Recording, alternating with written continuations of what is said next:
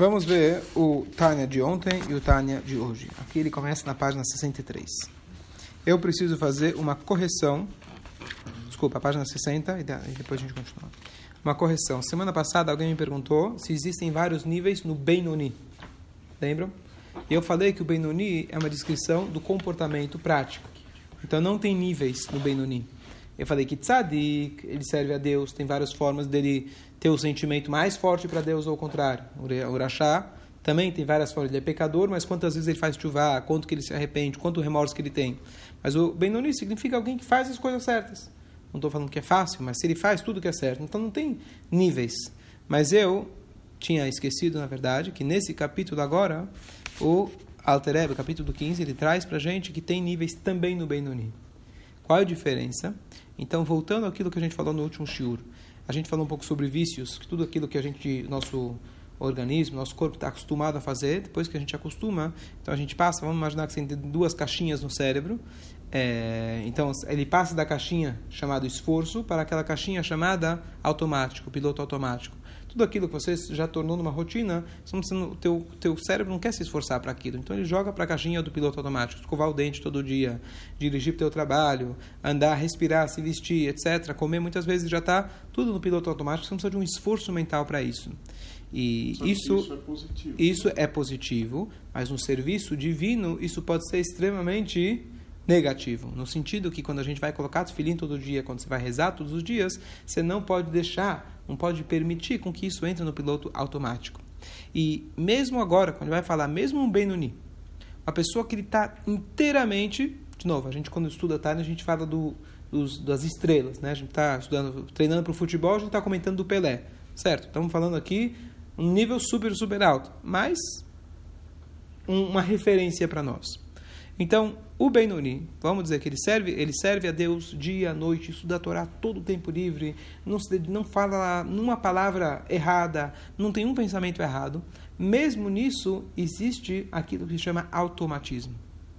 Porque mesmo para o Benoni, não importa o nível que ele esteja, depois de um tempo, ele se acostuma. Essa é a vida dele. Depois de um ano, cinco anos, dez anos, ele já sabe que quando ele anda na rua, está falando Torá, pensando em Torá. Quando ele acorda de manhã, já criou uma rotina. Seja essa rotina extremamente difícil, mas ele, a partir do momento que ele criou uma rotina, pega um maratonista. Para ele, o cara corre 25 quilômetros todo dia, cada cinco vezes por semana. Pra, se ele não correr, ele vai ficar, ele vai ficar mexido, né? Coitado de quem estiver em volta dele. Ele não consegue, ele precisa correr. O Benoni, então ele está explicando para a gente, depois que ele adquiriu essa rotina, então também já passou para automatismo. Você vai dizer, bom, tomara eu pudesse chegar nesse nível, né? o que você está querendo da minha vida? Mas ele fala, não, existem dois níveis de Benoni. Aquele que já entrou no automático, mesmo que é um nível de, de submissão total à vontade divina. Mas tem aquele que já entrou no automatismo e tem aquele que todos os dias ele se desafia mais e mais e mais. Você vai querer pegar os recordistas mundiais, a única forma do cara conseguir quebrar o recorde, né? como que é aquele, aquela regra, já comentei uma vez, é, 4 minutes a mile, eu acho, não era? Não tem, ninguém conseguia é, correr é, em menos de 4 minutos uma milha. E uma vez chegou alguém e conseguiu quebrar esse recorde. Nunca na história ninguém tinha conseguido. Alguém quebrou o recorde, depois mais gente quebrou. Então, como você consegue quebrar esse recorde? Se você vai entrar na rotina, você vai saber que, bom, eu vou ser o melhor maratonista do mundo, que eu não consigo, consigo correr exatamente em 4 minutos essa essa milha. Acho que essa é a, né? Lembra disso? Não. Acho que é.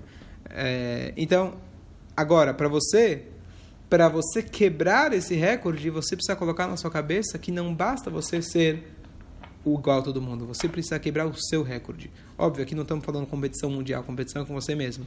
Mas a ideia é de que você nunca se satisfaz e você cada dia se desafia mais. Esse é um trabalho completamente diferente, mesmo no Benoni.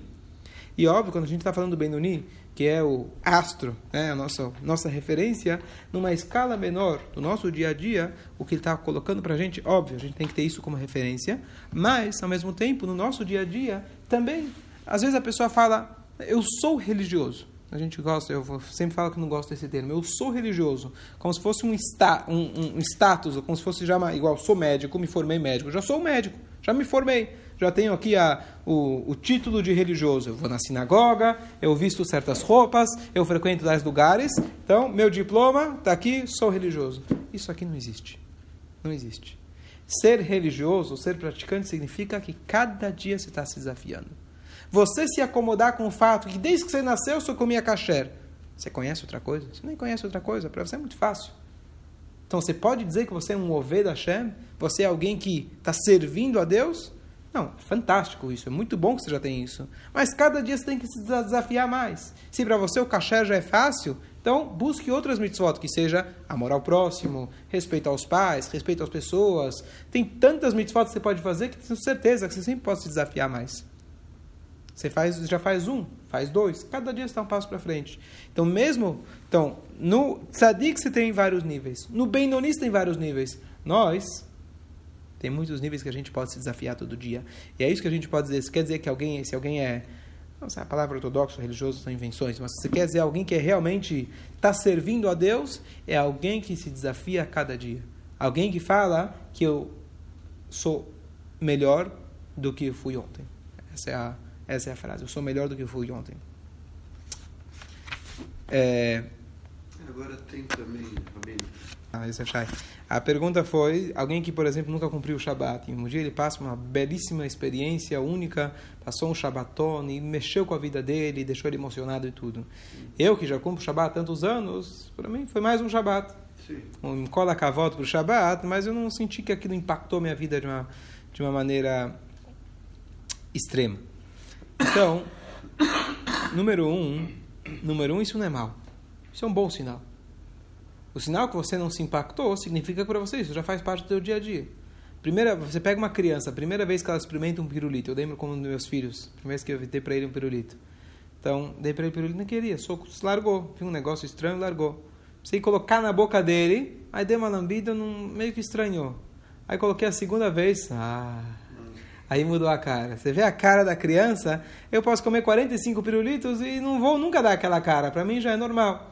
Então, no sentido de coisas positivas, então, se você não tem esse espanto, de certa forma, demonstra que você já está. Não é uma novidade para você, já é parte da sua personalidade. Uhum. Número um. Mas número dois, você fala, bom, mas eu tô com, tô com ciúmes desse cara. Eu queria eu, quem dera eu, poder ter essa empolgação por Deus, pelo Shabat, pelo Kasher, pelas mitzvot, etc. Então, é justamente, tem algumas dicas. Número um, cada vez que eu me desafio mais, eu tenho mais chance de eu ter uma experiência mais forte. Se eu quero ter uma experiência mais forte no Shabbat, no Kasher, eu preciso estar sempre me desafiando.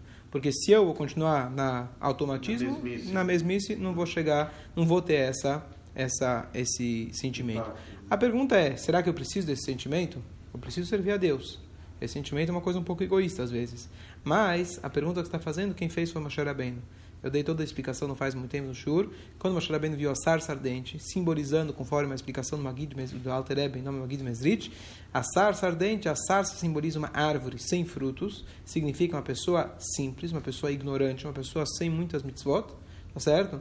E mesmo assim ela estava ardendo de fogo para Deus. Então Moshe Rabbeinu falou, eu que já faço tantas mitzvot, eu faço tudo certo, eu não tenho esse fogo, essa empolgação que nem se descreveu, igual essa pessoa. Então Deus falou para ele, saia daí, ele, Moshe Rabbeinu falou, eu vou sair daqui e vou me aproximar de lá. Mesmo Moshe Rabbeinu, ele, ele, ele reconheceu essa grandeza que eles tinham que ele mesmo não tinha. Qual é a solução para isso? Tem uma solução. Fazer o que Moshe Rabbeinu fez, ele se aproximou dessas pessoas. Quando você entra em contato com essas pessoas que não têm, e você é aquele que forneceu aquela empolgação única, aquele momento para aquela pessoa, você mesmo sai de lá mais fortificado. Talvez você não vai ter aquele uau igual que ele teve, mas se você foi aquele que proporcionou essa oportunidade judaica para essas pessoas, isso te fortifica muito. E eu te falo, isso aqui também é um vício. É, no, no, meu trabalho, certo? De trazer pessoas em casa e chamar a gente em casa. Quando faz três meses, veio uma, quatro meses, veio uma moça em casa e ela saiu da refeição falando, nunca passei um Shabat na minha vida. Imagina que, o que isso me deu. Então, eu não saí com a mesma impressão do que ela, mas aquilo de alguma maneira me afetou também. Então, se você quer ter essa empolgação que as pessoas que estão iniciando o seu, é, conhecendo a Torá e as mitzvot agora, você proporcionar para eles é uma dica muito boa. Eles seguiram? Então, muito boa pergunta. Será que eles seguiram? Então, eu achei que era isso que você ia perguntar. Então, você vai, você dá um shabat na pessoa e a pessoa sai de lá com uma empolgação. Rabino foi fantástico. Então, você pensa que semana que vem vai voltar de agora para sempre. E aí, não sei o que aconteceu. Eu ligo para ah, não, estou na praia, viajei com meus amigos, o que aconteceu? Então, eu vou comentar com vocês. Eu vou comentar com vocês. Eu estava recentemente estava no nosso seminário lá em Volta Redonda. Uhum. Então, uma pessoa que vai estar aqui essa semana, uma pessoa muito querida, ele falou que ele começou com essa campanha de trazer gente em casa. Ele mesmo não, não cumpria Shabat, mas com o tempo ele começou a cumprir. É, cumprir do jeito dele, mas trazia sempre gente em casa. E ele falou: olha, durante cinco anos, pegando um cálculo, quase nunca repetia pessoas. Peguei pessoas de toda a minha infância, da faculdade, amigos de todos os cantos. E eu consegui trazer, acho que ele falou talvez, umas 500 pessoas na minha casa ao longo de cinco anos. Cada dois Shabat ele traz umas 10 pessoas e a maioria não se repete. Ele falou: quantas dessas pessoas me chamaram de volta na casa deles no Shabat? Nenhum. Nenhum. Essa foi a pergunta dele. Ele falou: a gente precisa mudar, a gente precisa fazer alguma coisa diferente. Então, eu fiquei pensando muito na pergunta dele. Então, se a gente for olhar no meu trabalho, né, quantas pessoas a gente entra em contato e fala de mitzvot, e a pessoa gosta, não está falando que a pessoa teve rejeição, a pessoa gostou, se empolgou, e se acha que esse cara amanhã vai estar. Tá, não tá. Então, então, na verdade, o seguinte, a gente não sabe a missão de cada um. A nossa missão é acender essas chamas. Uma coisa eu te falo, você precisa ter um pouco de paciência e é, a gente vê, eu posso falar que 90 e poucos por cento das pessoas que algum contato eu tive, alguma coisa lá na frente voltou. Estou falando aqui do meu trabalho na sinagoga especificamente, não na minha vida. Estou aqui a, entrando no nono ano. Pessoas que eu tive às vezes um contato, nem sei o que eu falei para elas, nem lembro quando eu encontrei, Anos depois, a pessoa volta, olha, você me falou tal palavra, por causa disso estou fazendo tal coisa. Você não sabe. E Hashem não é necessariamente quantitativo, é qualitativo.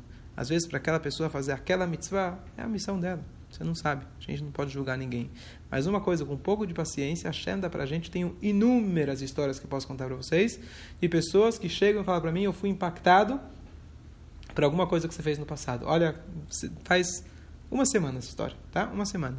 Eu, a gente está tentando fazer a programação desse ano, principalmente agora para crianças, que as atividades desse ano. Então liguei para uma pessoa que eu conheço na Argentina. Fiquei, morei um ano na Argentina, na, na Estivá, era Shaliach na Estivá. E tem um cara lá de, um, de, uma dupla de rabinos que são fantásticos com crianças. Então eu liguei para um deles, pedi para ele umas dicas, umas orientações, algumas ideias. Então, aí ele vira para mim, foi você que ensinou aquela música é, para as crianças aqui? Eu falei, fui eu. O que acontece? É, é, esses dois eles têm esses dois, eu estava na Estivá, mas eles às vezes pediam para os alunos, para os do Rio da Estivá, virem até a escola dos menores, das crianças, e dar algum tipo de atividade, alguma atividade extracurricular. Eu fui chamado uma única, talvez duas vezes. Duas vezes eu fui chamado durante o ano inteiro para ir ajudar eles. E uma das vezes fui chamado para fazer com eles nigunim, cantar com eles uma música. Eu ensinei para eles uma música. Como era uma música um pouquinho sem palavras, eu introduzi duas palavras, três palavras. Vamos fazer tefilá, estudiar com kavaná. Foi o que me veio na, na cabeça na hora. Tá bom. É o começo da, da musiquinha. E aí acabou. Fui lá, demorou talvez 15 minutos a atividade. E fui embora. E agora, é, 13 anos depois, ele fala: Foi você que fez que, que colocou essas palavras? Eu falei: Fui. Aí ele falou: Até hoje, a Argentina inteira conhece esse Nigun graças a essas palavras, ele falou, eu introduzi a segunda estrofe, ele colocou, ele colocou palavras para para a segunda parte da música. É, El mundo disse, acá estou, e, e Hashem disse, Enod milvador, alguma coisa assim. O mundo está dizendo que é o que eu estou, né, o egoísmo, e a Torá fala para gente que Enod milvador, não existe nada fora Deus. Essa, essa, essa é a música. Então ele falou, até hoje a Argentina inteira, quer dizer, toda, todo mundo conhece essa música graças a isso. Estou falando, para mim, quanto tempo demorou essa música? Foi uma, um insight que eu tive instantâneo, um segundo, uma besteirinha. Eu coloquei duas, três palavras. Treze anos depois, ele está me falando que as pessoas estão cantando essa música. Quantas pessoas talvez não se inspiraram, que é um nigun profundo, racídico, não se inspiraram pela música. Estou falando, uma história de duas, de duas semanas atrás. Então, a gente não sabe. A nossa função é plantar sementes. A árvore, talvez Mashiach chegar, a gente vai colher os frutos. Mas eu estou dizendo que às vezes Hashem é tão bondoso com a gente, ele fala, olha, eu vou te demonstrar aqui eu vou te, vou te dar uma pequena demonstração do que significa aquilo que está investindo. Esse é o verdadeiro investimento. Se a gente investe em é, nosso egoísmo, a gente não colhe lá na frente. Se a gente investe em altruísmo, a Hashem dá para gente um, presente que eu acho que não tem prazer maior do que você colher uma coisa dessas. Uma besteira que você falou, aparentemente besteira que você fez, isso lá na frente está correndo. Isso, isso é eternidade, isso é isso é Kedushá. Kedushá você faz um pouco e você colhe para sempre. É, o lado contrário, esse mundo, você pode fazer muito dinheiro, no instante aquilo vai embora e não tem, não, não tem eternidade nenhuma, é pra, só para o momento. Certo? Uhum. Hã? E aqui então o Tânia, no, no Tânia de hoje, agora já na página 63, ele traz que essa diferença entre o que está escrito, é, aquele que não você não pode comparar uma pessoa que estuda 100 vezes a matéria do que aquele que estuda 101 vezes. O que, que significa isso? Qual é o contexto disso? Então, antigamente não haviam livros. Então, qual era o modo de, de ensinamento? Era oral. E todo mundo precisava rever o seu estudo 100 vezes. Essa era, essa era a praxe, 100 vezes. Caso contrário, como você vai garantir que o aluno realmente sabe? Certo? As pessoas reviam os estudos depois de já compreendido. Não é que você revê para entender. Depois que você já entendeu, já decorou, já sabe, 100 vezes. Então diz aqui para gente o, a frase que a fala que não é igual aquele que faz, estuda 100 para aquele que estuda 101. Por quê? Porque 100 vezes vai dizer, bom, é muito. Sim, mas para aquele que já corre 25 km todo dia, 25 km para ele é normal. Então o que ele precisa fazer? Correr 26 todo dia quebrar o recorde. Aquele que antigamente estudava 101 vezes, esse 1 é superior a todos as 100. Não se compara. Aqueles últimos 10 segundos de corrida que você fala, já não aguento mais. Acho que uma vez alguém, não lembro que se era treino de, algum treino de exercício, etc. Ele fala, quando você sentiu que você já está acabado, não aguenta mais, aí você corre com mais um minuto. Certo? Aí você corre mais um minuto. Essa é a ideia. Então, quando a gente serve a Hashem, é a mesma coisa. Ele traz aqui um exemplo da Guimará, que tinha um burrico, você podia alugar um burrico. E o burrico podia andar 10, é, você pagava para ele 10 parsá, é, para 10 parsá, quer dizer, 10, é, 10 é, milhas, milhas persas, ele, ele, você pagava um zus. E para 11 você pagava 2 zus, certo? A ideia é que você vai pegar um Uber, vai pegar um táxi. Quando você está correndo dentro da cidade, é X. Fora da cidade, que seja um quilômetro fora da cidade, sai do perímetro urbano, já o preço já, vamos dizer, dobra. Por quê? Porque a ideia é que se você saiu daquilo que você está acostumado, por exemplo, se for no caso do Uber, lá não vai ter como pegar um passageiro na volta, etc., o preço já dobra. Não, mas é um quilômetro a mais, que diferença faz? Você passou aquilo que era a praxe, aquilo que era o comum. Você quebrar esse recorde, é isso que, na verdade, faz você ser chamado um Oved Hashem, ele que está servindo Hashem. Então, de novo, aqui vem aquela frase, repito de novo. Aquele que fala, não, eu já sou religioso, eu já estou, em outras palavras, ele fala, já estou acomodado com o meu status, o meu modo de vida. A partir do momento que você já está acomodado, você não é um Oved Hashem, você não está servindo a Deus. Hazel Shalom. Não, é muito válido. É muito válido, é 100%, está fazendo a vontade de Hashem, etc. Mas isso não é um Oved Hashem. Oved Hashem é aquele que está dando um passo a cada dia. Todo dia ele fala, não, ontem eu fiz 9, hoje eu vou fazer 10. Hoje eu fiz 10, mas vou fazer 11. Ele nunca se satisfaz, ele está sempre desafiando a fazer, a fazer mais. E, é, e esse é o jeito, esse é o ciclo virtuoso. Tem o ciclo vicioso e o seu ciclo virtuoso. De cada dia você querer mais. Aquilo que para o cara, um cigarro foi bom na primeira semana, na segunda ele precisa de dois, e três, e quatro, e nunca é mais suficiente, ele não consegue, e até que ele acaba dentro do buraco, aqui é o contrário. Uma tefilá não foi suficiente. Ah, você não reza o suficiente? Poxa, para você, não, você já não reza tanto, já não faz tanta coisa. Calma aí. Toda a ideia é esse crescimento, é esse, a gente se a gente se desafiar a cada dia.